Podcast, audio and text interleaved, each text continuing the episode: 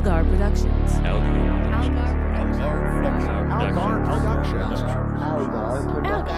Productions. Algar Productions. Algar Productions presents The Once and Future Nick, a Nick and Willikins adventure.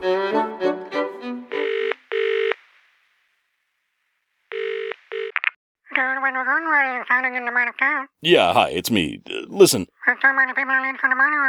yes, I know the bit's already started. Did you write this narration on a dare or what? This entire page long first paragraph is one sentence. Did you even try reading this out loud when you. Am I saying, of course you didn't? So you're ripping off Charles Dickens for the intro. I'm going to take a wild stab and say that Dickens never wrote for radio. Oh, I'm sure the audience would have loved your clever allusions to 1800s literature. I mean, who doesn't? But why don't you let me do this, okay? All we need are a few basic facts. Nick is the wealthy English twat. Willikins is his butler. They're currently on holiday in the United States. There, done. I love you too. Bye. Come on, Willikins! You must hurry or we'll miss the Piccadilly Circus! I do so love seeing the elephants. Sir, I don't even. You don't even what? You must remember to finish your sentences, Willikins. Don't stand for that sort of mangling the English language here in America. Uh, where to even begin? You're about to start on one of your long winded rants, aren't you? The ones that start with, it's just. I know it. It's just. This, you see, you see, you should owe me a pound for that. It's just that when you said we were coming to America, I thought perhaps we'd see some American things. New York City, perhaps, or Los Angeles. You know, those two places are very different to one another, I've heard. Indeed, sir. Instead, we've managed to spend an entire week in this tiny amusement park. Well, what's wrong with being amused? Sir, this establishment is a mockery of all that we hold dear. I shan't have you bad mouthing England, Willikins. It's the most brilliantest place on earth. Hello, governor. Spot of tea, then. Willikins! Get a picture of me with this Welsh corgi! I'm an English bulldog, oh, I am. You're bloody delightful, is what you are! Wait a minute. Do you work here? I can assure you, Master Nick works neither here nor, in fact, anywhere. It's just. Your accent. It's really impressive, is all. Oh, Wi- Willikins, did you hear that? My accent is impressive. Yes, sir. You've impressed a fake English resident of a fake English themed park with your actual English accent. Bravo. There, there's your picture taken. I shall let you get back to your duties, Mr. Bulldog. Toodle pip. God save the Queen. What a delightful notion! God should save the Queen, don't you think, Willikins? And perhaps me whilst he's at it. I'll not hear your continuous bad mouthing of this place, Willikins. It's a sacred piece of home soil in this most strangest of lands. So it's a mishmash of double decker buses driven on the wrong side of the street, fake medieval pubs, and people saying jolly good for no apparently good reason. You're just cross because you've never had a jolly good time in your miserable life. There's no reason to deprive these people of theirs. Now, about that pound you owe me. I haven't any British currency whatever, sir. You made me trade it in for these park only tokens that look like our money, only instead of the Queen, they have a picture of the park mascot on. I shall not hear any ill of Uncle Bob. That's wordplay, you see. Because Bob's, your Bob's uncle. your uncle. Yes, of course. Do you get it? I do, in fact, get it, sir. Ah, well, good. You're not a complete waste then, are you? Willikins! I've just had a brilliant idea. This generally signals the start of something I'll regret. I want to open up an Englandland at home. At home? You mean in England? That's right. Astoundingly, this is only the fifth or sixth most ridiculous idea you've had on this visit.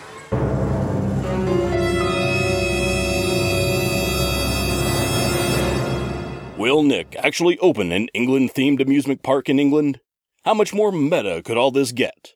Find out in the next Anglo-centric episode of The Adventures of Nick and Willikins. When we last saw our heroes, they had finally made it to America, which is a thing we've been promising for literally three years now. Naturally, they spent their entire time in an England themed amusement park because that's how we operate here at The Adventures of Nick and Willikins. We join them now on their return flight home as Nick contemplates opening his own England themed amusement park. In England. Miss! Miss! Oi, could you bring me more beast crisps? Miss! Sir, there are a number of issues jockeying for attention at the moment, and I feel I must raise those issues now. Uh, you and your issues, Willikins. How many is a number? At least six, sir. Uh, I shall allow you three. Very well. Firstly, it's considered quite rude to kick the seat in front of you on an aeroplane, particularly at the level of force and velocity with which you are currently kicking. Oh, nonsense. There's nobody sitting in front of me. Nobody that matters, anyway. Of course, just me. Secondly, there's no miss to bring you your, as you say, beast crisps. This is a private aeroplane, sir. The only person that can bring you food, as ever, is me.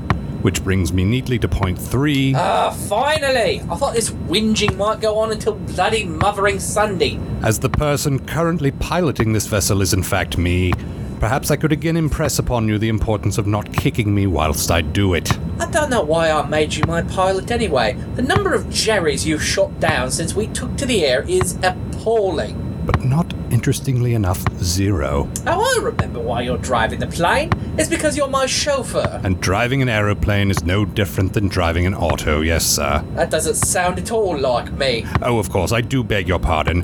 Willikins, fetch me some fish and chips and go stand in a queue at Harrods. I hate the Irish. Do I really sound that uh, comically pseudo English? Using the word comically extremely generously, I'd say that's a fairly accurate representation, yes, sir. I always fancied myself a right jolly blighter, but you make me sound like quite the tosser, you does. The truth, much like your foot, hurts, sir. Willikins, I don't trust your judgment on most things. God knows you're rubbish at just about everything you do. But, hmm? Oh, no, that was it. of course. Oh, I know. But I do trust you to know what's English and what isn't. I mean, it's not like you're French or something. That may be the nicest thing you've ever said to me, sir. If I'm to open England land, I must first learn what it truly means to be English. And to do that. Uh, Willikins, Sir? Uh, how can I do that? Sir, this is beyond my scope as a butler slash footman slash valet slash chauffeur slash aeroplane pilot slash chef slash food taster slash bodyguard slash. At least half of those are lies, Willikins. I've no interest in your slash fiction. How delightfully droll, sir. Uh, there was a question in there somewhere. Ah, right. Who should show you what it means to be English? That's what I said! Well, traditionally, sir, this is a duty assumed by one's parents. Do I have parents?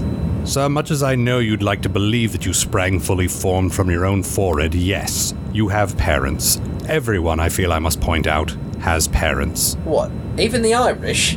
Well, sort of. But you for certain have parents. What, like, like a proper living mother and father? I always just sort of assumed I was an orphan. No, you're just English, sir. By the standards of other cultures, you might say your parents are a bit emotionally distant. Oh, considering I can't bloody remember either of them, that seems like a bit of an understatement. Sir, you have the attention span of a Punch and Judy audience. Oh, Willikins, is that a Punch and Judy show?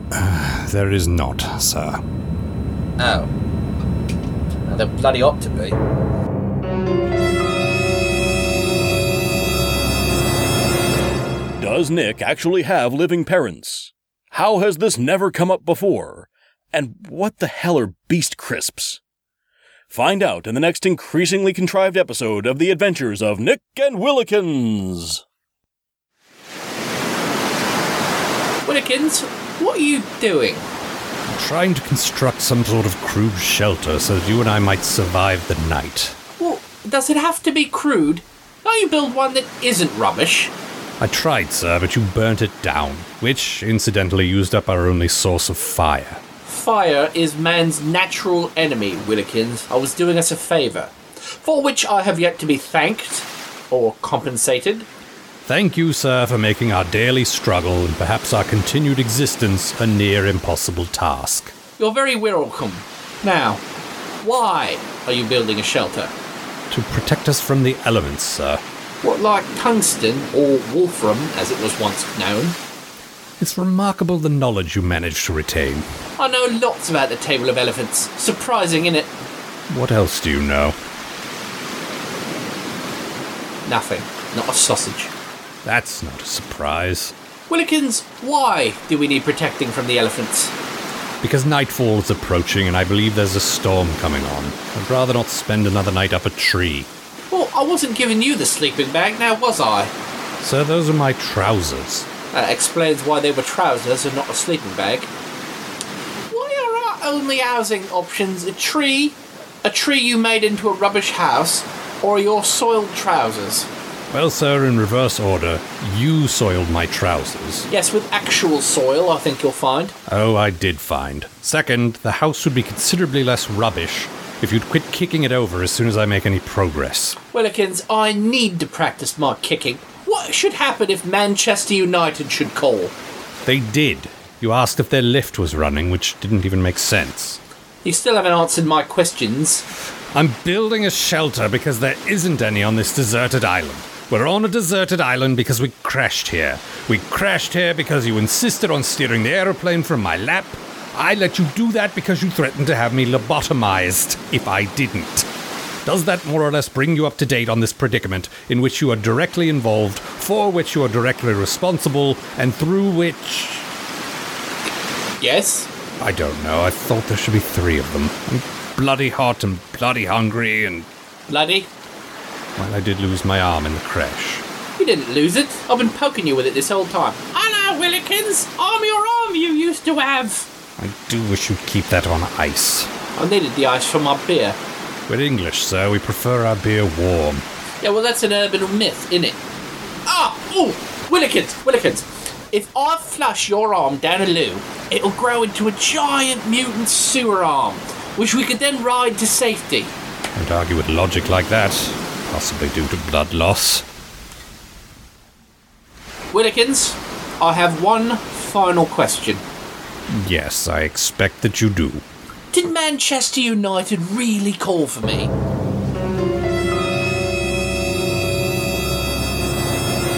Are Nick and Willikins actually stranded on a deserted island? Why did it take five minutes for that information to be revealed? Isn't that what I'm here for? Do they have any hope for survival and or rescue? And do the English really drink their beer warm? That's disgusting! To find out the answer to at least one of these questions, join us again for the adventures of Nick and Willikins! When we last saw our heroes, they had barely survived the crash landing of Nick's private jet on a small island in the South Pacific. They were, I feel I should note, on their way home. To England. From the United States. Also, Willikins lost his arm. We join the intrepid butler now as he forages for the tiniest morsel of edible food in the dense foliage of the island's jungle.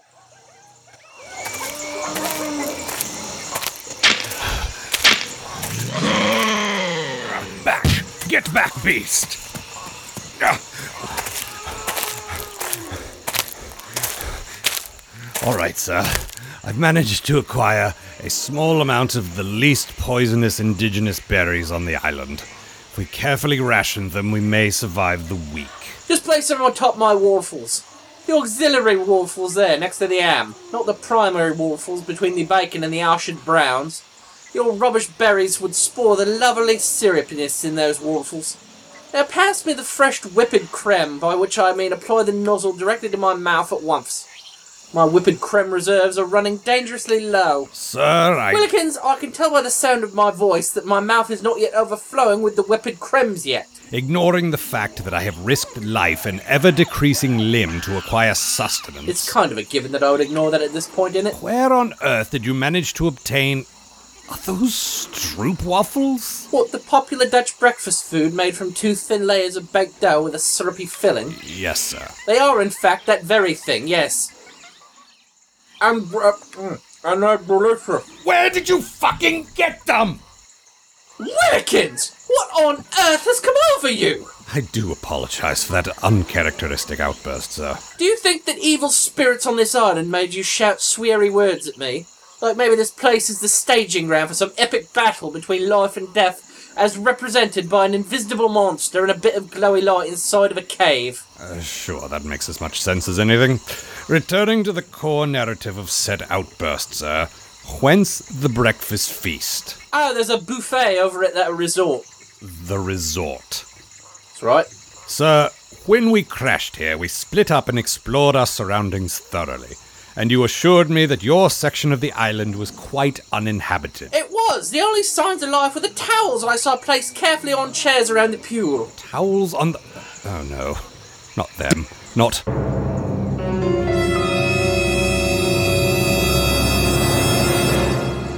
German tourists. After a fashion, or several fashions, Nick finished his breakfast. Then he ordered Willikins to clear away the remains, wash the dishes, and build a sustainable recycling plant to responsibly dispose of the post consumer waste.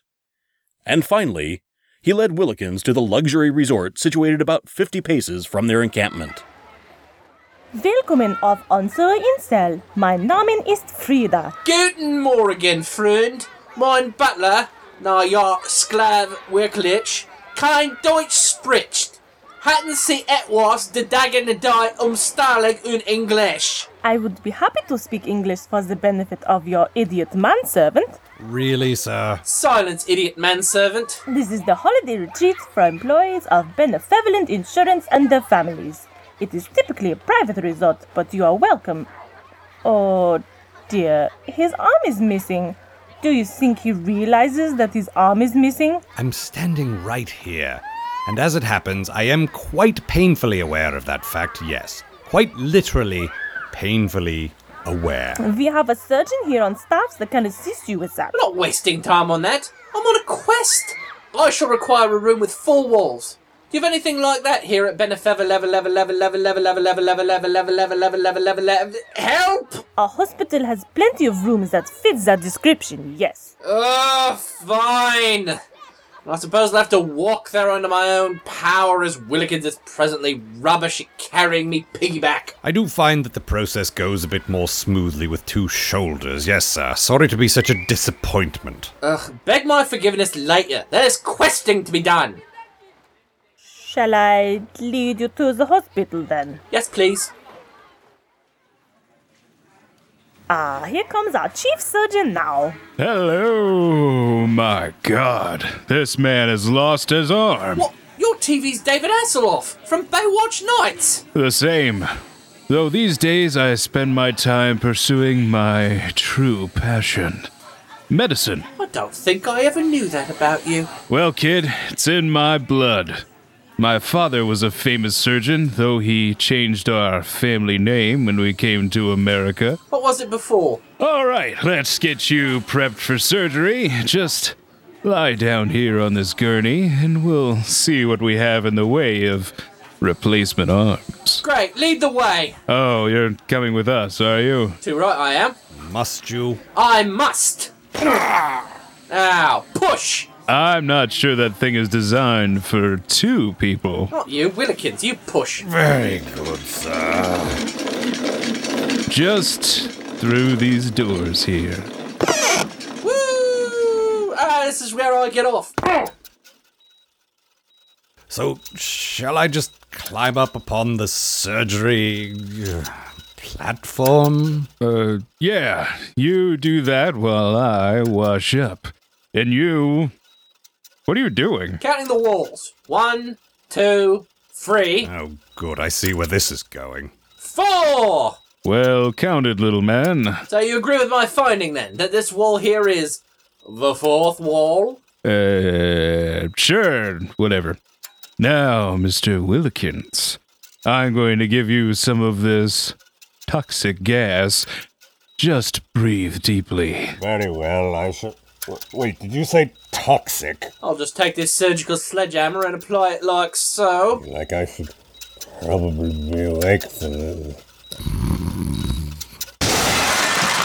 Oh, that was delightful. Well, I really should have seen this coming. Yes, you should have. You're supposed to be omniscient, ishy, ishy, ishy, ishy, ishy, ishy, ishy, ishy.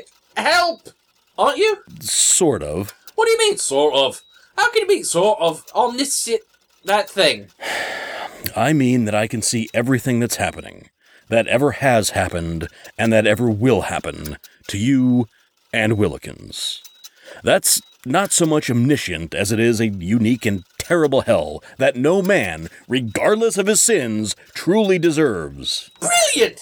That means you can tell me who my mother and father is. Y- yeah, I can. Let me just wrap up this episode and I'll tell you all about it. Right.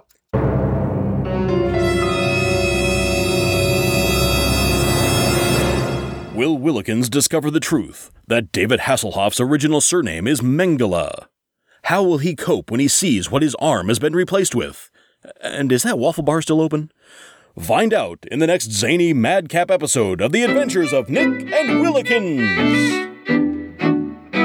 Sorry, there's no more waffles. Now quit stalling and tell me about my parents. Damn it. All right. So here's the deal. You were born in 1977. Last time, Nick confirmed the existence and whereabouts of his family by asking me. On the one hand, that doesn't make sense even by Nick and Willikin standards. On the other, well, it's nice to be included. Also, Willikins had his arm surgically replaced with another perfectly functional arm. That was all less interesting than we thought it would be, so it happened off camera. We join our heroes as they return to Nick's ancestral home. He's here, he's here. Master Nick is here. Oh, goodness me, he's here. Raise the drawbridge.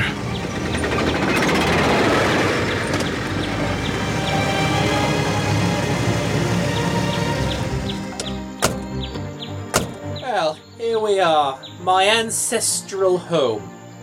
Apparently. Willikins, who are all these people scurrying about and refusing to make eye contact with me? Hello? Uh, uh, my, uh, my eyes are up here. Willikins, where are my eyes? Those are your family's servants, sir. Footmen, valets, chauffeurs, and the like. But they're all so subservient. You can't treat human beings like this. They should be respected, treated as equals. That's a rather nasty crap you seem to have caught, Willikins. Is that a kennel cough? That's the last time I cram you into a tiny cage with all the other dogs. Would that it were, sir. Anyway, I don't think I didn't detect what you were doing there.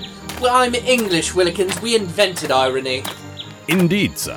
Would you be so kind as to present me with an example of something you think is ironic? What about that time I sold your hair to buy myself a new watch fob? Got it in one, sir. Ah, who's this now? Welcome home, Master Nick. Ooh, Master Nick. I like the sound of that. Willikins, why don't you call me that? I do when you let me get a word in, Ed. Never mind that. I'm talking to this nice, smart fellow now. What's your name, nice, smart fellow? Wickersham, sir. I shall announce your arrival at once. And I suppose your man will be coming with you. What, Willikins? I expect he will be. If I don't make him follow me, he'll just sulk here on the stoop like some kind of Billy No Mates. Actually, sir, I'd just as soon remain behind while you speak with his lordship. Huh. Behind. I'll just bet you prefer that. Nonsense. I'll put considerable effort into teaching you tricks, and I expect that will be the first of many things that my father shall be proud of me for. Well, if there's one thing English fathers are known for, it's not withholding pride in their sons. Hmm. It would appear that Master Nick is more tolerant of abuse from his servants than his lordship is. I'm nothing if not tolerant. Aren't I always saying that, Willikins? Now, don't answer. I've no interest in whatever rubbish you have to say to that. This way, sir. Oh, this place is huge! Makes Nick Hall look positively Lilliputian. Sir, this is Nick Hall. It's just a part of the estate that you have. Did you say Lilliputian? I did. It's from Gulliver's Travels, Willikins. How could you be English and not know something so quintessentially. Master Nick and company, sir. So which is it, a thousand million or a million thousand? Yes? Uh, what's that in old money? Uh, listen, I don't bloody care if they want to be paid in gold Krugerrands. Get the boffins on it and we'll... Uh, hold on. Yes, thank you, Wickersham. That'll be all. I'll call you back, Nigel. Cheers. Father? Well, it's about bloody time you showed up, boy. I see you've brought that with you. What, Willikins? Ah, he's not so bad once you get past all the rubbish on the surface, and just below the surface, and then six or eight, twelve levels below the surface of that. Don't tell him I said something nice about him. Standing right here, sir. Not so bad if you like nonces. No. What now? Surely you knew he was bent. I always feared this day would come. I don't follow. He's a puff lad. And the ever deepening well of my shame breaks new ground. What's one of those then? He snogs and roots with men. He's on the pull. This man, if you can even call him that, is gay. And there it is. Gay? Willikins? You never told me you was gay. I'm shocked. I'm outraged. I'm not actually sure what gay is. Why am I supposed to be mad about that?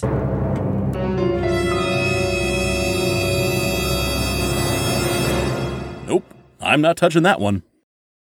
Last time, Nick met his father and discovered that Willikins was gay. Yes, thank you, that'll be all. I beg your pardon? I was here for that bit. There's no need for a recap. In fact, now that my wayward offspring has finally found his way back home, your services, uh, such as they are, are no longer required. Father, that's our narrator. Yes, lad, I'm quite aware of who he is. I hired the man some years ago to keep me apprised of your whereabouts and activities. And now that you're here, there's not much need for him, is there? Is there? Oh, keep up, lad. We're English. Most of our questions aren't questions, they're just punctuation, aren't they? Are they? Yes.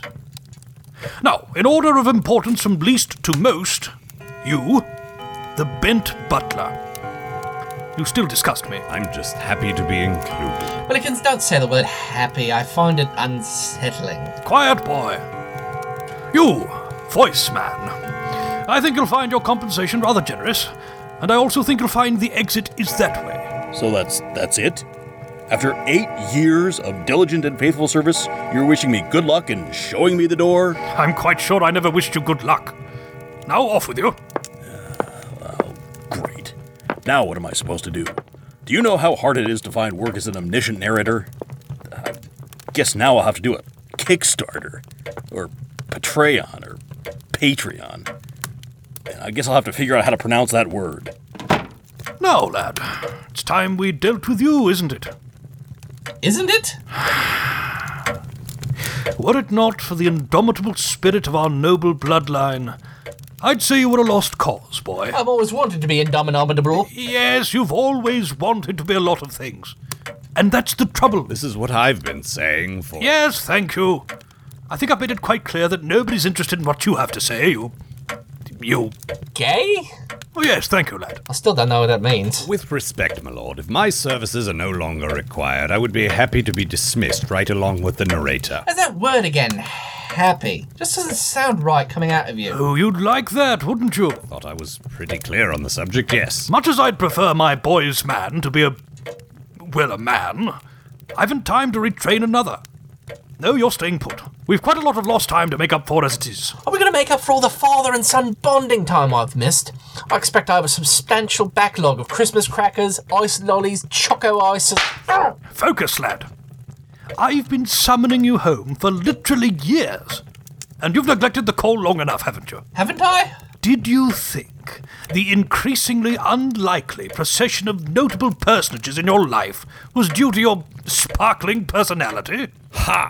Ow! What do you mean? I mean, to take the most recent example, did you really think that Manchester United rang you up for no very good reason? Well, I, I had sort of assumed they found me because I'm Nick. They phoned you because I told them to phone you. Because none of the other people I'd sent to retrieve you, including your limp wristed manservant here, had managed to see the task to completion. What, you know Manchester United? I own Manchester United. Well, to be fair, I own Manchester.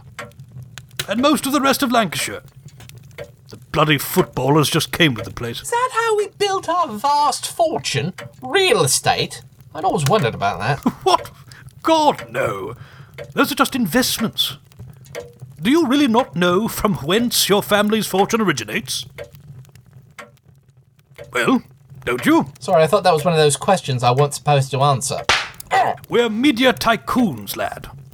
Your grandfather purchased an American broadcasting concern back in the 50s, and I've turned it into the most popular and influential media conglomerate on the planet. Oh, do we own Nickelodeon? Was it named for me? Willikins, I told you that was named for me. You did, in fact, tell me that, sir, on a number of occasions. Ow. Don't be thick, lad. Ever heard of the SVN television network? American television? Ah, you mean I own that load of reality rubbish and sitcom bollocks? No, I own it. And its radio counterpart, SVFM. And that rubbish and bollocks has earned me thousands of millions. Don't you mean billions? No, I most certainly do not. But if you own all that, where has my not inconsiderable fortune been coming from all these years? Licensing fees from your ridiculous inventions for a start. Inventions? You built that ridiculous Christmas robot for one. And a bloody brain swapping machine. I don't remember any of this. And of course, the royalties from that horrible song alone bring in several thousand thousand pounds per year. Song? Yes, this one. Simply having a werewolf Christmas time. Right, that thing. Did I do that? Sounds like me, and it is delightful as I tend to be. I've no memory of doing this at all. Well, you're the one they make the bloody checks out to. Is checks really spelt with a Q? You can't live on the proceeds of that god awful song forever, lad. It's time you made something of yourself. Start a business. Grow the brand. What, you mean Russell Brand? I don't much care for. You're always going on about what you've always wanted to do. Well, now's your chance. I will invest six thousand, hundred thousand, million thousand, hundred thousand, point not not two pounds in a venture of your choosing. If you can double that investment in two years' time, your inheritance will be secure. If you fail, you'll be cut off. Got that? Good. Now think carefully because your very future. Oh, I want to open an England themed amusement park in England. Done. Oh, Lord.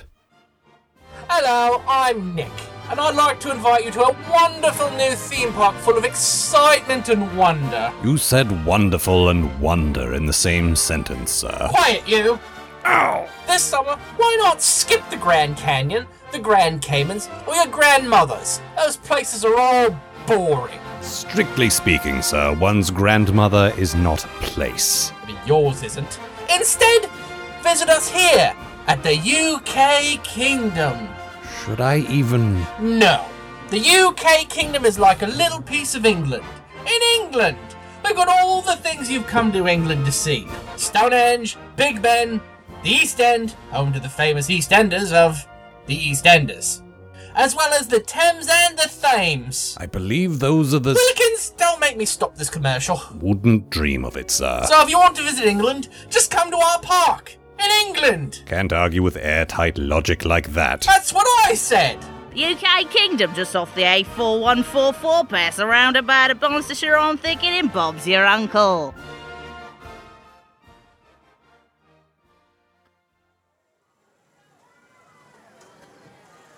Oh, sure. Enjoy your time here at the UK, UK Kingdom. Nobody worry about me. I'm just an out of work narrator who was fired by. Hello, did you say you're a narrator? Was a narrator. The omniscient kind? Totally all knowing. Give or take a few state capitals. I have a need for someone like you. Wait, wait a minute. Are you popular comedian and, and soccer commentator John Olive, Olive, Oliver? Out of olives. No, but I can see why you'd think that. I'm actually just wearing a rubber Harry Potter mask. And now to the business at hand. Would you accept payment in beer and moon pies? Would I? Well, would you? Yes. Good. Now, here's what I'm going to need you to do. Well, first of all,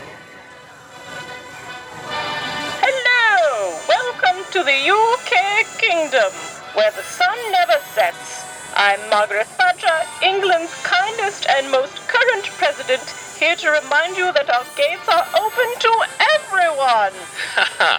That's right, Maggie. Except for the Irish. Or the French. I'm Sir Elton Hercules Jean, musical genius.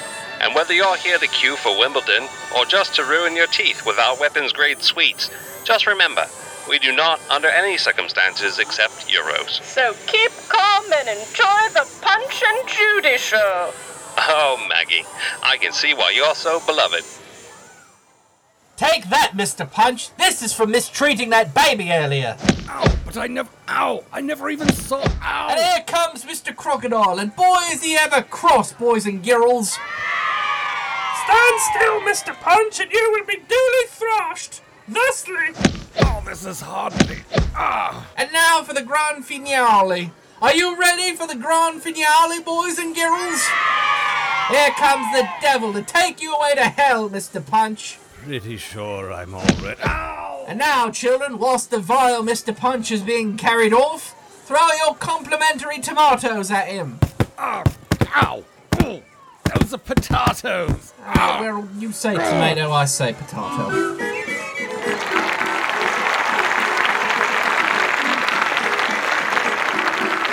Thank you, thank you. This traditional English panto was written by Shakespeare himself. And it's the reason that the guards at Buckingham Palace never laugh. Because once you've seen a Punch and Judy show, nothing else is ever quite as funny. I'm Nick, the owner of this park, and I hope you all had a good time. Are you all having a good time? Oh, good. Be sure to see our authentic English boarding school, which is a replica of our not open to the public schools that we call public schools. Our concession stands will be happy to fulfill your warm beer and boiled pub food needs. They're also exclusive purveyors of Beast Crisps, which are my own personal favourite. Cheers, everyone!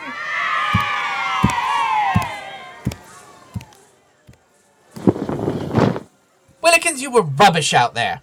Honestly, how difficult is it to just stand there and be beaten with a stick by life-size puppets for an hour? Sir, if I may, I hit all my cues flawlessly until you started going off script. And I was not exactly prepared for six encores. We must give the audience what it wants, and what it wants is to see you beaten mercilessly. And why didn't you swallow the kazoo like I told you? You didn't sound anything like Mr. Punch. I did, sir. It must have become dislodged when I vomited just before my third blackout. Oh, now my stage is covered in vomit. Oh, this is a disaster. oh, no matter. We have people to clean that up. Willikin, stop lounging about and go clean that up. And answer that phone. Of course, right away. Hello? Oh, oh, uh, I, I beg your pardon. Welcome to the UK Kingdom. How may I call your blimey? yes, thank you, my lord. I'd nearly forgotten. One moment. It's for you. It's your father. Oh, good. He's sure to be proud of me for opening a successful themed park. Hello, father. How? Oh, hang on a moment. Core, you're inexplicably popular actor Christopher Walken. That's right, little man.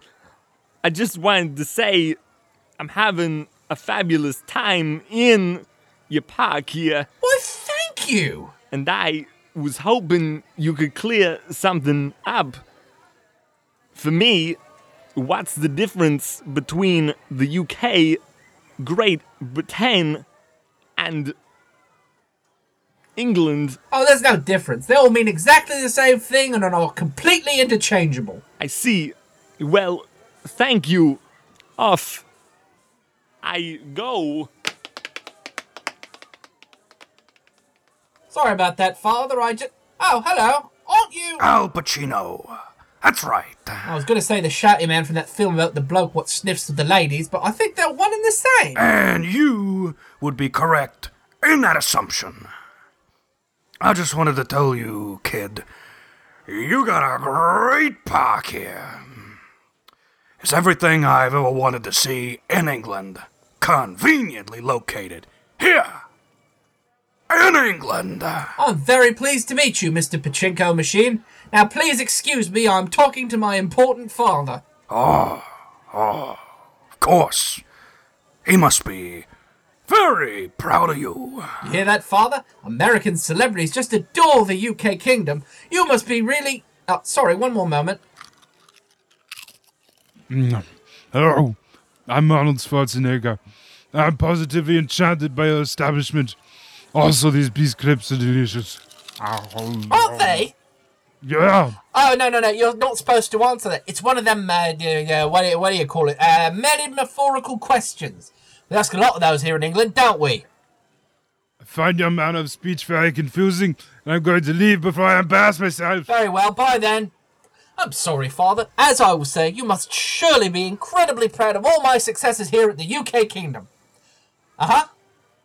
Oh, you're not proud at all. Uh huh. I see. Well, when you well when you put it like that, I suppose I can understand. No, no, you make a good point. Several good points, actually. Yes, all of your myriad points have been. Oh, you're that horrible Mr. Punch from the puppet show earlier. The same. And you're Arnold. Wait, no, you're not. I beg your pardon. Well, you appear to be former California Governor Arnold Schwarzenegger, but upon closer examination, which I wouldn't have been able to do if my retinas weren't nearly detached from the beating I took earlier, you're not him at all. What? Of course I am. I am Arnold, beloved comedy actor, star of Kindergarten Cop, Junior, Twins. In fact, you appear to be the same gentleman who some time ago claimed to be David Hasselhoff. Quiet! Uh, sorry? You're not wrong, but you have to keep that to yourself. You and Nick are in great danger. Are we now? Now come with me if you want to live. I'll explain everything. I'm not going. Ah! Well, slung over your shoulder, it would appear I have no choice in the matter.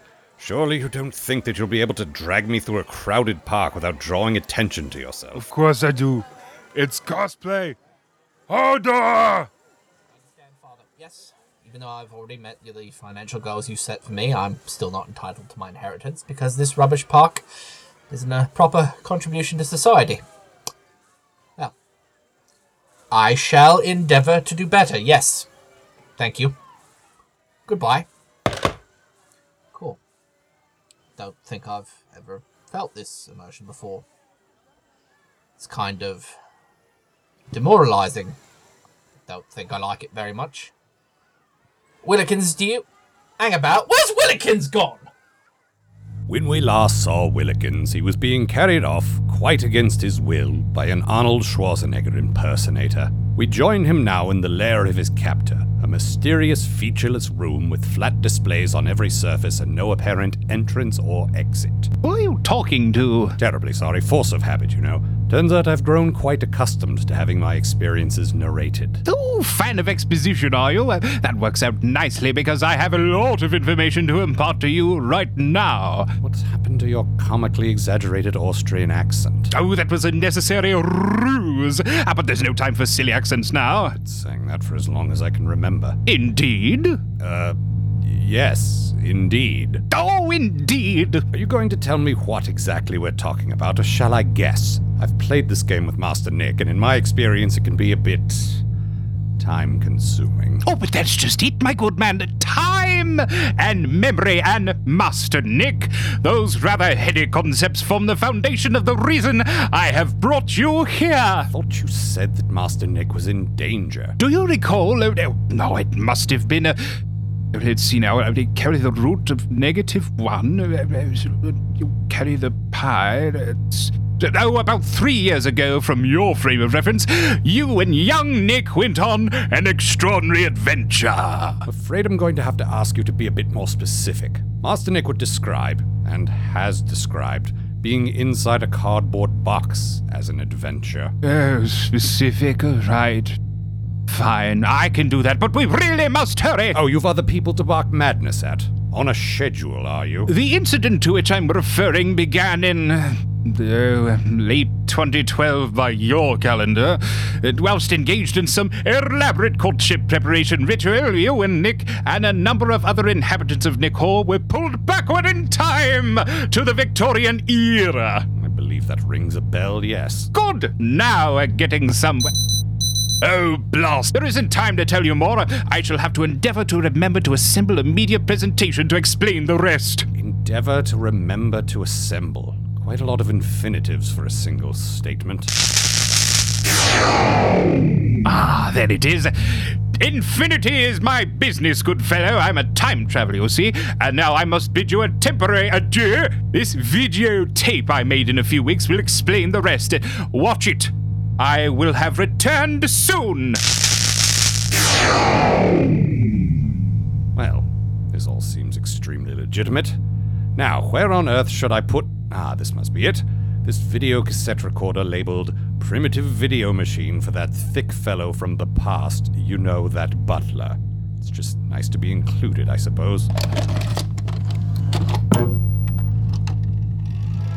Situated in the rollingest and greenest of England's rolling green hills in historic Artford Flandingshire upon Thames, Nick Hall is at once a monument to wealth and class and a baffling mystery unto itself. Good To see that our narrator was able to secure further employment. For though these sainted halls have been home to the mighty Nick dynasty since the late 19th century, there is no apparent record of its existence prior to that. Well, I was just tending my sheep, I was, but all of a sudden I heard something round the back garden. I keeps myself to myself, I does, but a body tends to notice a thing like an entire great hall appearing as if out of nowhere. Transported there from the future via means that cannot be adequately explained, Nick Hall and its inhabitants became a paradoxical Ouroboros with no clear beginning or end.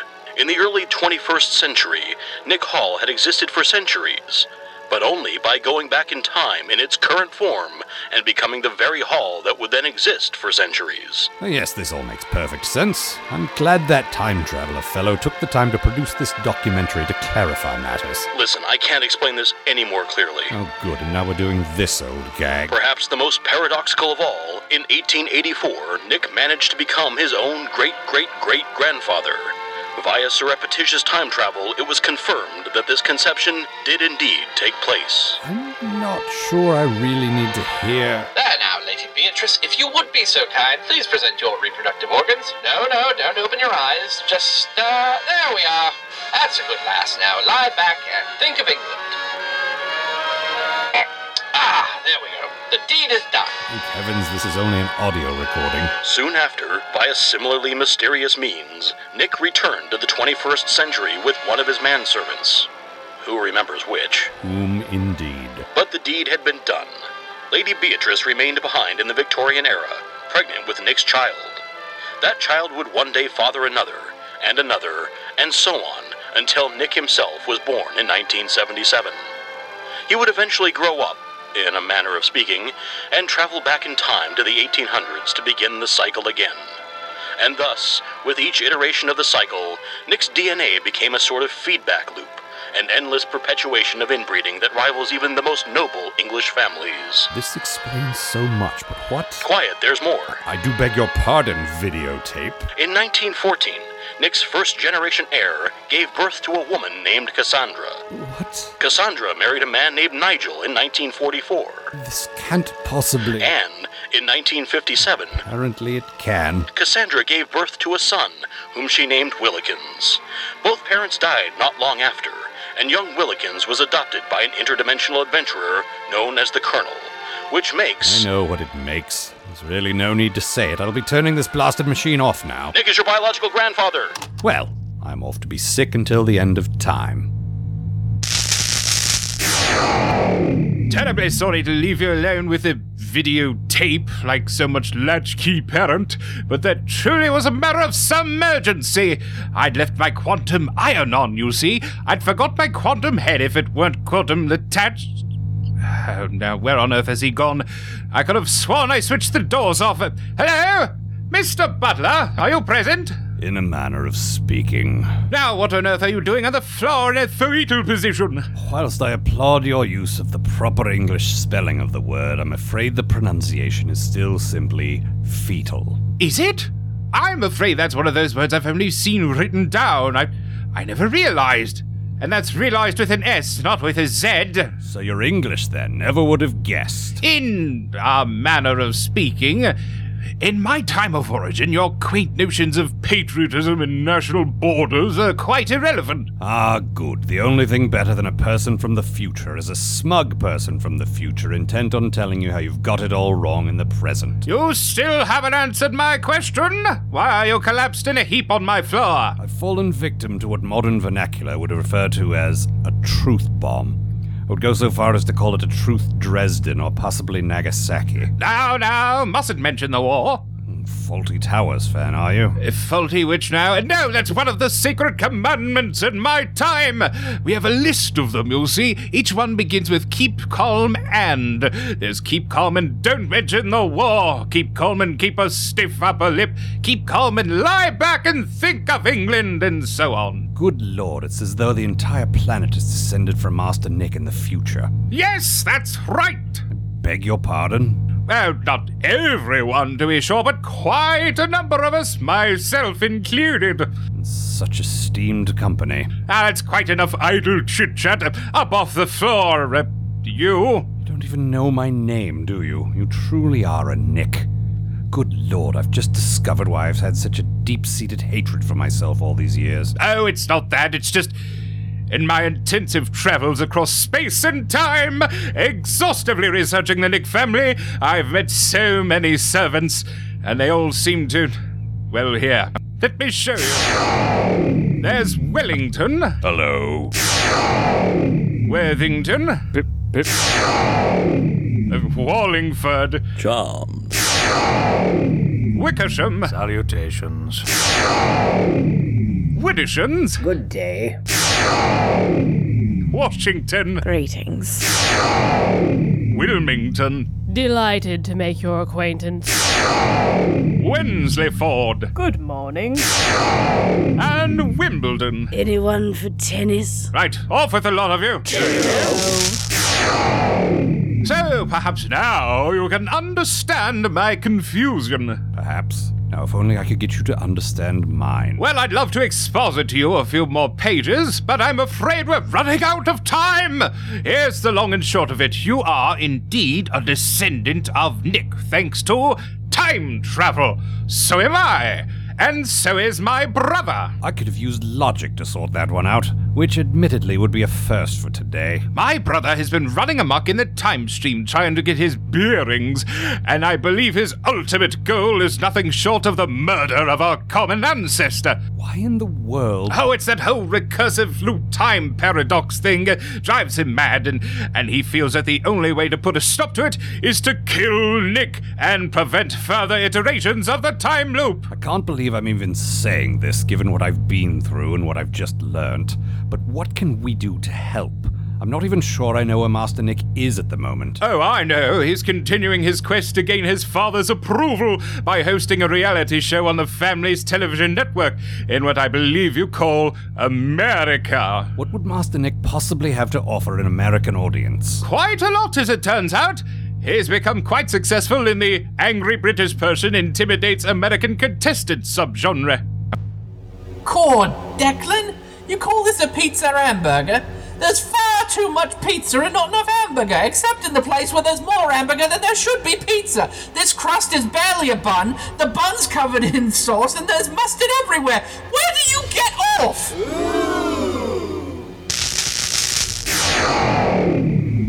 What's all this then?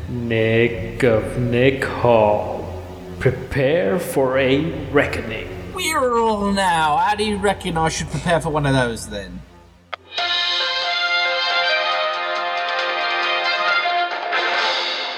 This is SVN Newsbreak, and I'm Turducken Carpal Tunnel.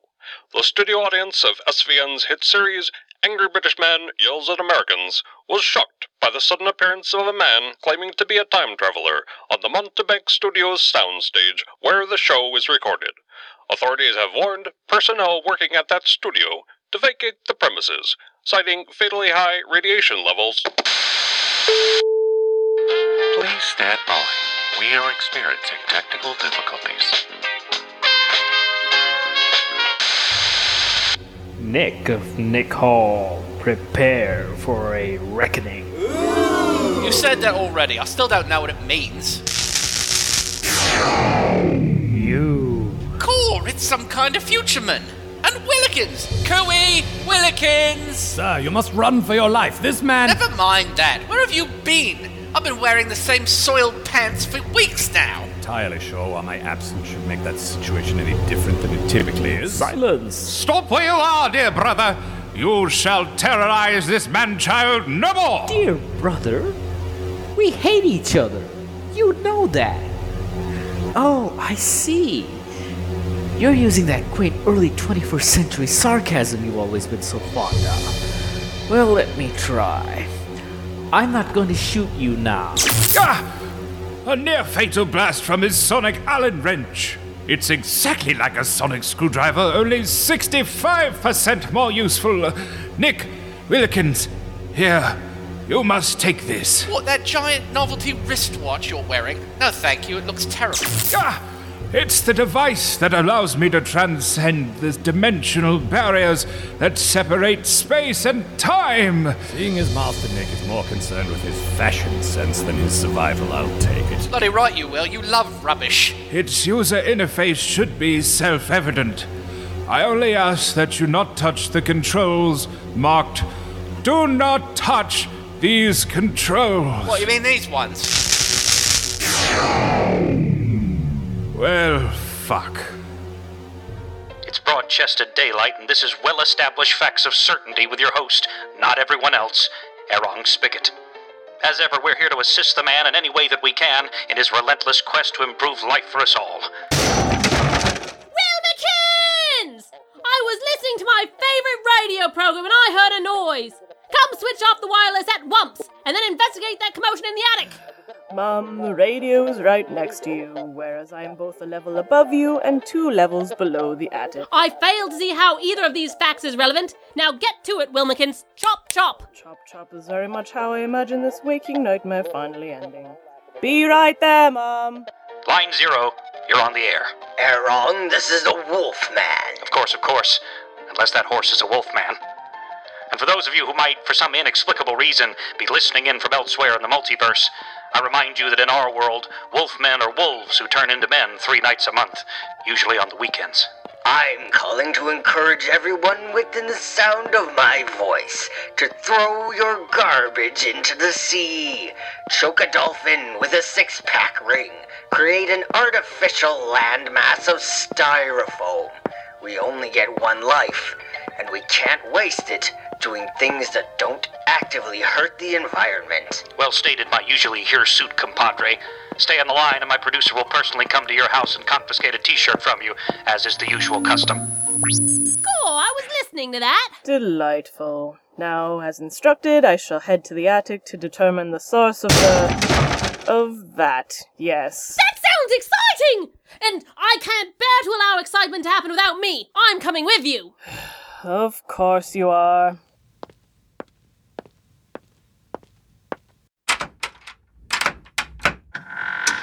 Hello?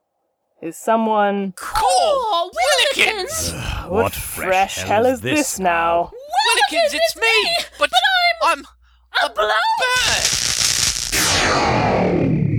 Oh, good. This, should make, things less confusing. Ah, there you are. Thought you'd be clever and escape into an alternate dimension, did you? I can assure you, cleverness had nothing to do with it. I was going to say that. Silence! Now, hold still while I adjust my atomizer for the precise harmonics of this universe. Who, me? No, no, it's me that's trying to kill you. You should be fine. Nikki of Nikki Hall. Present! I am a distant descendant of yours who has learned of your tampering with the timeline. We don't have to listen to all this again, do we? I feel like we've already spent considerable time. Silence! Say, I've never seen you around here before. Nor I you. Perhaps whilst those two are waggling their eyebrows at one another, we can make a hasty retreat. Right. Farewell, girl, Nick. Toodle pip, boy, Nicky! Wilmikins! Why don't I have a machine that allows me to transcend the barriers of time, space, and dimension? I want one now! Right, it's off to Harrods with us then. I'd love to show you around my continuum sometime. Maybe after I finish this little assassination I'm working on. I think they escaped. Damn it!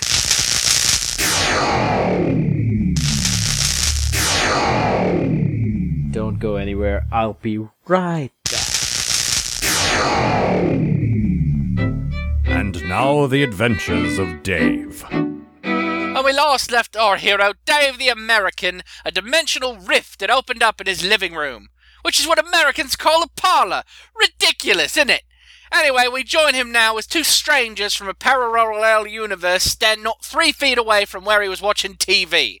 That's feet, not meters. Get it? Do, do you get it? Core, you blokes appeared as if from nowhere you did. You gave me a right start and no mistake. Willikins, this isn't right. Something seems. Uh, off. So it's as I feared. Every possible reality is in some way completely insufferable. Come along, sir, we're leaving. Cheers, mates. Cool, Willikins, look at all these geese! They're wearing little trousers and petticoats. Oh, this is brilliant! Let's just stay here forever. We must have arrived in a reality in which geese became the dominant species rather than. Wait, here comes a human. You two humans, stop right He there! appears to be some sort of law enforcement official. A human sharif in a world of geese. Well, why not? There's no law in the books that says a human can't be sheriff. We'll just be on our way now. Oh, you're no fun.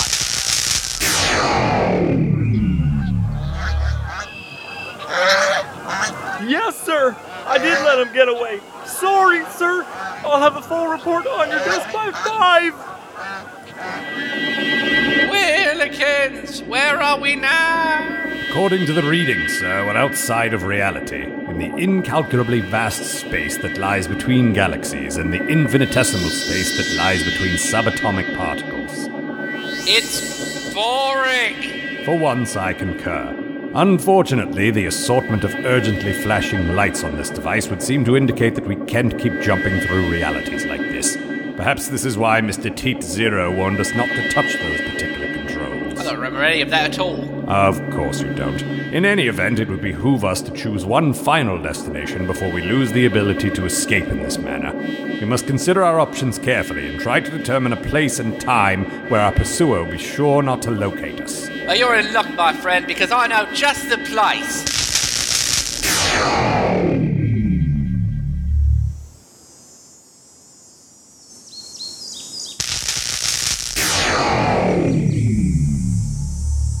Ah, Nick. Wilkins. Welcome. I've been expecting you. Werewolf. Hot rockets, Commander!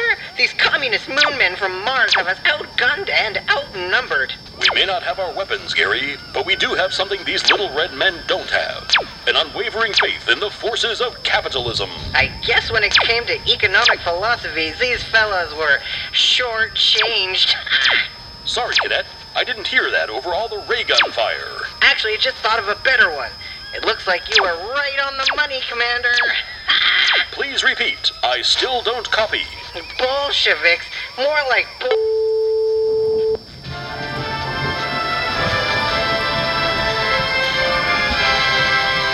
This is the BBC International Service, dateline March the 4th, 1954.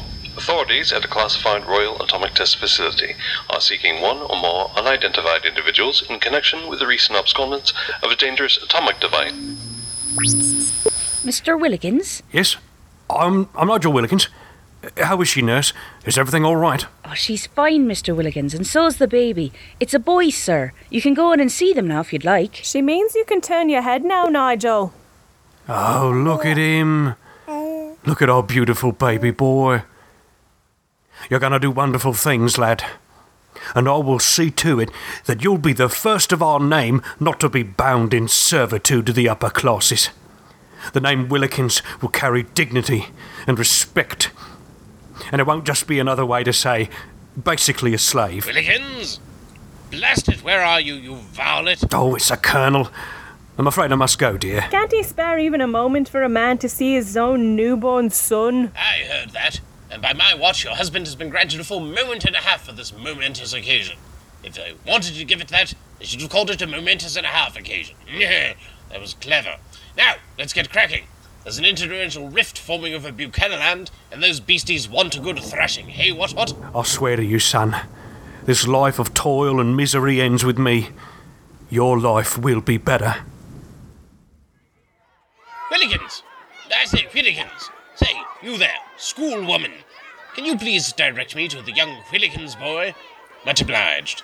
I don't want to play conkers again. Let's play snakes and ladders. I'll be the sn- Oh, hello. Are you young Willikins? I am, sir. Now listen closely, boy.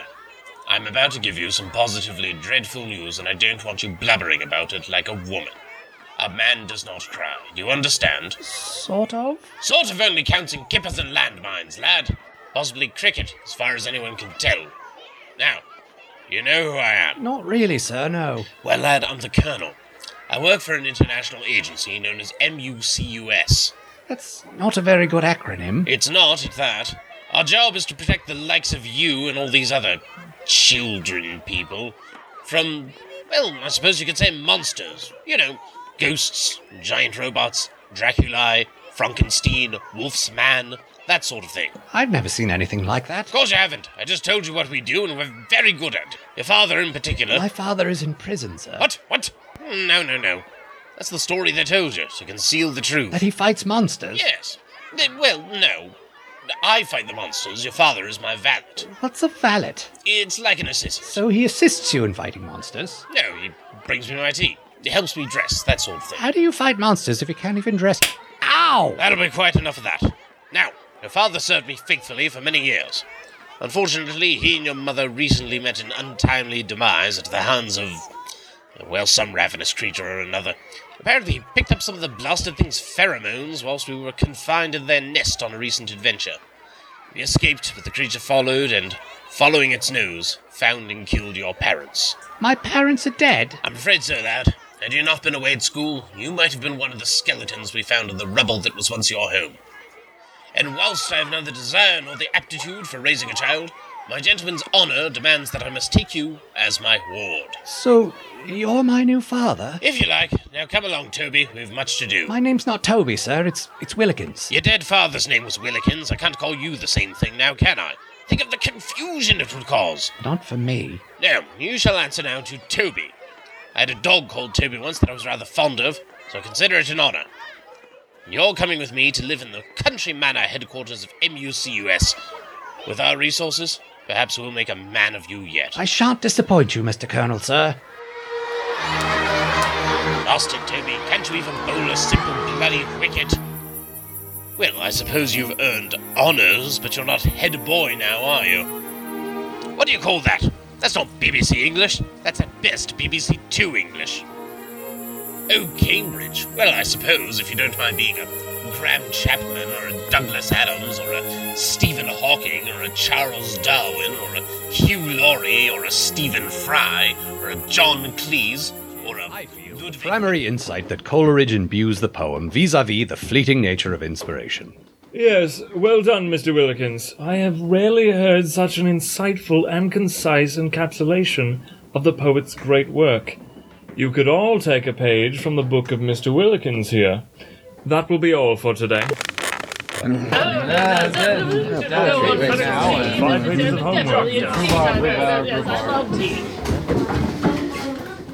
Oh, insightful, isn't he? Concise, too. Personally, I think Coleridge was a coked up loony. Now, there's no evidence of that. Look how easily distracted he was. Someone comes to his door and poof, an entire poem just goes right out of his head. Sounds like coke to me. That's an angle that hadn't occurred to me. Would you like some? I beg your pardon? Coke? Would you like to snort some cocaine with me? Well, I'll have to consult my diary, but I expect there's no room for hard narcotics in my rather hectic undergraduate schedule. Well, that's good. I wouldn't know where to get it anyway. It was a bluff. We could go down a pub and chat up some birds. You look like you might be up for that sort of thing. I may need to correct whatever it is about me that looks that way. Sorry, no. Oh, well, that one wasn't a bluff. It was a test. You want to go someplace quiet and more intimate? I, You know, actually, I rather think I would. How did you know? Not entirely sure I knew. Oh, come on. You're a Cambridge lad who knows about poetry. You don't have to do the Lucasian chair of mathematics to work that one out. Well argued. I suppose it's men for me then. Shall we be off? Off and out. These paddle boats were a bit of a cliche, but I must say this is exhilarating. Where are we exactly? At sea. You know what they say about sailors? The next words out of your mouth include the word seamen. You're swimming home. And now it's a picnic, just the two of us. Again, your heart's in the right place, and this truly is lovely, but have you a thought for originality? All right, then, what do you have in mind? Oh, a discotheque. Two young homosexuals entering a discotheque. Full points for originality to the brilliant young Mr. Willikins.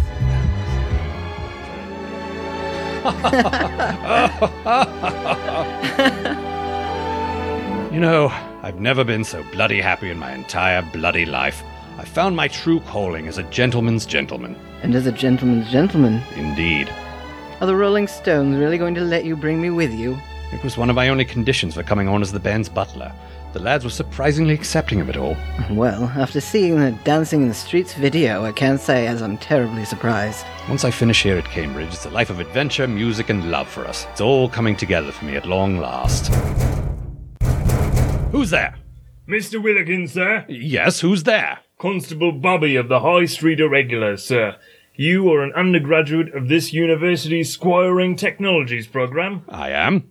Sir, under orders of the Iron Dictator herself, the mighty Margaret Thatcher, all butlers, footmen, manservants, maids, including but not limited to house, kitchen, parlour, chamber, and scullery, stewards, valets, secretaries, pages, tea boys, governesses, chamberlains, gatekeepers, gardeners, under butlers, uber butlers, boot boys, hold boys, and stable boys, and generally anyone else who can't come in the front door are hereby remanded to perpetual Victorian style servitude under the Restoration of Class Separation Act of 1985. Thatcher, is it? I suppose we should have listened to those blokes with the funny hair and the pins through the noses.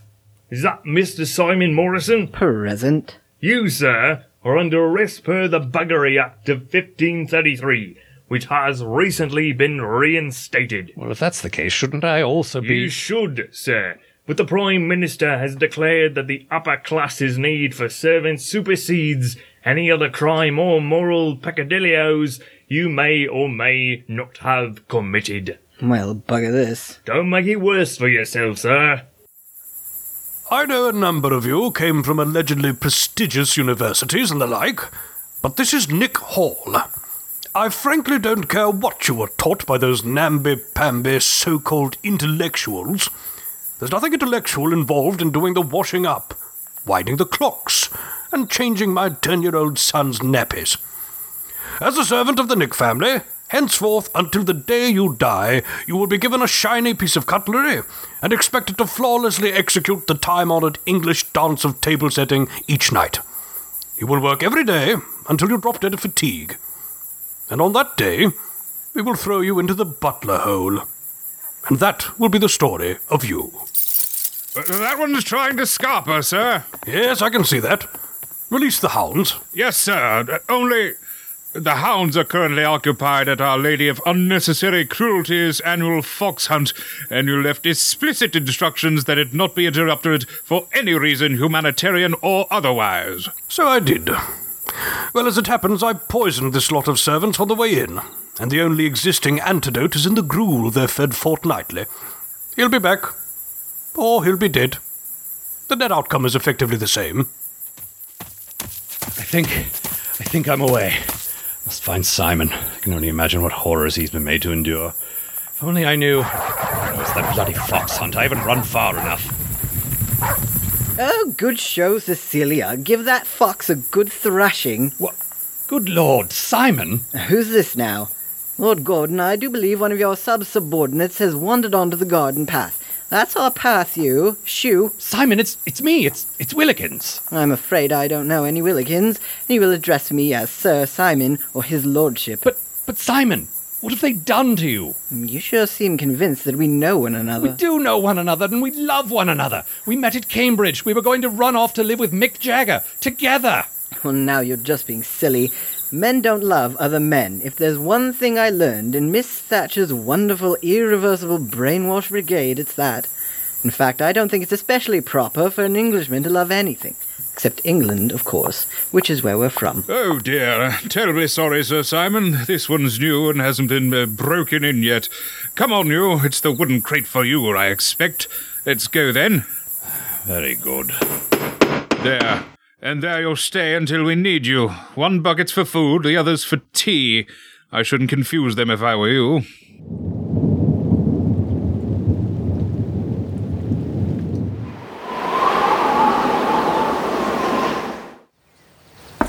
I say in there, we've found a use for you finally. So make yourself presentable. Here's a razor. Don't think of slitting your wrist with it. It's a safety razor. Of course, because my well being is obviously a priority for you. Where are you sending me? You're to serve his lordship's only son and heir, Lord Nick. He's been living, for some reason, in a small flat off the estate grounds for some time now. His distant relative, Lord Fauntleroy Britishman, has died and willed his considerable fortune to the lad. You are to tend to his needs and bring him home to his lordship. That doesn't sound so bad. Well, France doesn't sound too bad either until you go there and find out it's full of Frenchmen. This is encouraging. All right then, giant crate. Let's see what you've got in you. ah, ah, ah, it's dusty. There. Well, it's a man then, isn't it? Rather, sir. We're going to be the best of friends, I expect. Willikins, you've been my attaché case for nigh on six and a half years now. Why do you still let me do daft things like bring us here to our certain doom? It is your certain doom. I'm glad you've been listening. Who is this ridiculous person? And why is he threatening certain doom? I'm the media tycoon here, and I decide when certain doom is declared. Silence. Well, this bodes poorly. On the other hand, perhaps my long and terrible journey is finally coming to an end. But then it will change my nappies.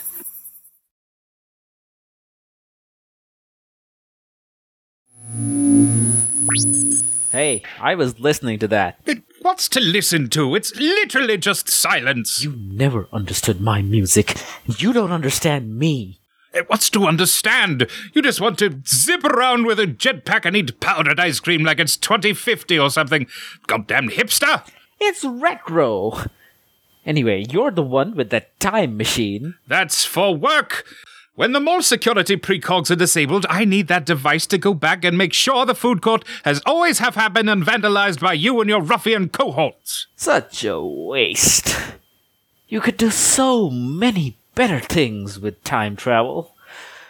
Like impress chicks from the past with your cool knowledge of the future. We must never abuse time travel in such a fashion. Why, an ancestor of ours did that very thing once and became his own great great grand something grandfather. Oh, that never happened. Oh, the hell it didn't! Haven't you ever wondered why our family tree looks like a bloody Mobius strip? Hey, what's that behind you? What? There's nothing behind me. What a preposterous notion that you would even suggest a thing as. Oh, well, that can't be good. Good lord, that fellow just materialized as if from out of nowhere on this busy Victorian street. Say, do you know Nick of Nick Hall? Why, yes, I believe that's him over there, running into those caves. Shit, I'm too late. He's on his way back to the early 21st century already. I say, what is that intriguing piece of headgear you're wearing? This. This is just an old styrofoam bicycle helmet I picked up at a thrift store. I mean, this is an exquisite, one of a kind artifact. Might you be interested in purchasing it? I dare say I might be. Well, you mustn't stop with just the helmet. There's the whole ensemble to consider. This exotic hoodie, for one thing. Oh, oh, oh. I love when they try to All right, all right. One at a time, please. Chicks first. This delightful simulacrum of a fish is self animating and it even sings. Simply having a werewolf Christmas time. Oh, I simply must have one. I'll take two.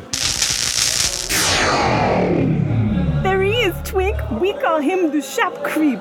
They say he came here with a stolen time machine on a mission and then got distracted by the gullibility of Victorian consumers. How many times have we seen it, Brick? Faced with the infinite vastness of time itself, how many men opt to use their power not for personal enrichment or the betterment of mankind, but to bilk rubes out of whatever local currency they're carrying? He also makes his customers really uncomfortable with flimsy euphemisms and innuendos. Tisk, tisk, tisk. It's a damn tragedy, is what it is. My word, the vulgarity. Uh oh, looks like your carelessly selected profanity is bringing an angry mob of British Puritans down on us. And it looks like the shop creep has caught on to what happened and is getting away. So long, suckers. Suckers! Ugh, will I never?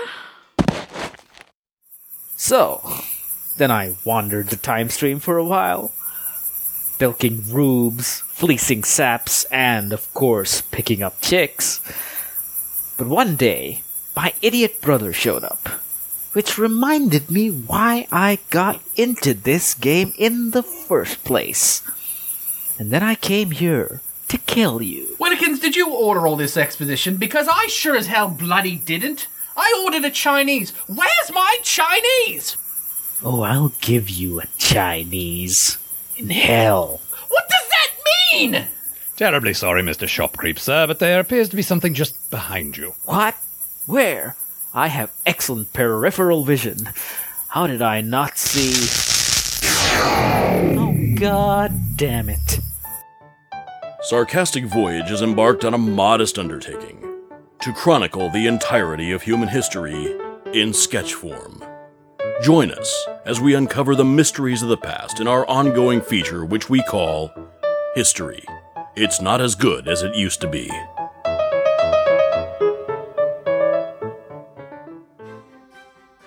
England, Christmas, 1883.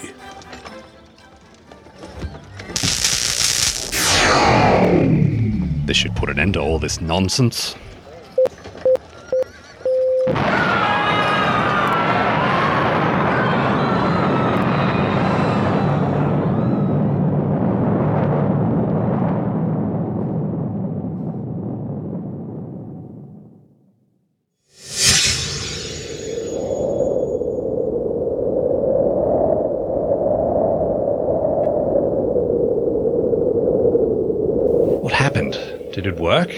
It worked.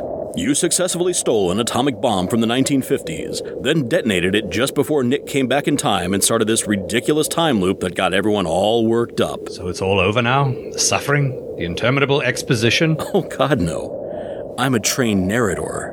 The exposition's only just begun. Thought you were fired. I was. I fell on some pretty hard times. But then I met a mysterious stranger in a Harry Potter mask back in part 7 of this serial. Who was under the mask? Daniel Radcliffe. He trained me as a wizard to find my innermost purity and strength. You may now address me as Narrator the White. Must I? I could just make you. And then Willikins dropped to the ground and kissed my feet. Innermost purity, eh? Get up. Fortunately for you, I now exist on a higher plane. Magic is a higher plane than science. There truly is no justice in the universe. And now, thanks to you, there's no universe at all. But I only set off one device in one very specific location. The goal was to prevent Master Nick from existing. And you succeeded. Unfortunately, Nick is literally the father of everyone of significance in this universe. Thanks to you, Frank has no Sandra, Cooter has no the bear, and the world doesn't have Aaron Fawcett. Or food guy. I don't know who any of these people are. There's also no you. Well, clearly there is. Otherwise, who are you even talking to? I could spend another couple of acts explaining to you, but then I'd be Brannon Braga. Willikins! Oh, good. Willikins. Willikins? There. Everything has been restored to the way it was before you ruined it. Ah, he's always ruining things. I know it's a bit neat. Kind of a Dave Ex Machina, if you will. Must I? But the simple fact of the matter is, Nick is the alpha and the omega of this universe. Without him, this all ceases to exist. I knew it all along, and now that it's confirmed, I don't give a squirrel's arse about my father's approval. I'll see here. Oh, you be quiet and mind your elders. I remember when we met the Colonel and Willikins was always whinging on and on about his father's approval. I thought it was rubbish then and I was right then. I've learned a valuable lesson today and that lesson is this. I'm great. But I'll just go back and try again. Yeah, probably not. Freeze, shop creep! We got you dead to rights. Eh, well, it's a fair cop. It's off to prison with me, I guess. What? No, we'll just take you to the mall security office and call your brother. Oh no! Excuse me, Mr. Time Cop, but if he's under arrest, he won't be needing that time machine anymore, will he? I suppose not. Good, because as they say in the Americans, yoink! Damn it. Come, Willikins, I shall travel the infinite vastness of the cosmos in search of adventure, pizza hamburgers, and probably also a third thing as well. And you, as ever, shall be my companion for all eternity. What a delightfully original premise. Off we go then! And so, the shop creep was taken back to his own time and had to explain to his parents how he'd almost unraveled reality itself and also gotten his brother killed in the process. Lord Gordon of Nick Hall went home to. probably his wife? I assume Nick had a mother. We never got around to meeting her, did we? Nick and Willikins embarked on adventures that the human mind could not begin to comprehend. And me? I transcended to a higher plane of being, where I'm no longer required to tell you what those two are getting up to. Because, even existing outside of linear time itself, this bit was still, somehow, a tremendous waste of my time. The Once and Future Nick featured Matt Robotham as Nick and Time Cop 2, Ron Algar Watt as Willikins, Dave Fields as the exasperated narrator, Slap Strongarm, and Wallingford, with Duncan Bosco as the Bobby, Christopher Walken, Sheriff Human, Stuffy Cambridge Professor, Victorian Gentleman, and Worthington. Mark Bosco as animatronic Elton John, different Victorian gentleman, newsreader, Turducken Carpal Tunnel, and Wellington. Danielle K.L. Gregoire as Victorian Lady and Washington. Nathan LaJeunesse as Cadet Gary, the environmentally callous Wolfman, the park mascot, Simon, and Widdershins. Brian Lynch as the Colonel. Caitlin Obum as the England Land announcer, Lady Shopcreep, the Nurse, Wimbledon, and the Witness. Joseph Ravenson as Arnold Schwarzenegger, David Hasselhoff, John Teat Zero, and Wickersham. Amanda Smith as Nikki, Polly, and Wilmington. Sabrina Snyder as animatronic Margaret Thatcher, Cassandra, Frida, Time Cop 1, Wensleyford, and Will Wilmikins. Jason Wallace as Erong Spigot, Al Pacino, Guy in a Rubber Harry Potter Mask, Lord Gordon, and Nigel Willikins. And featuring Vishal Bharadwaj as the Shop Creep. It was written, produced, and directed by Ron Algar Watt for the Sarcastic Voyage podcast. Copyright 2014 and 2015.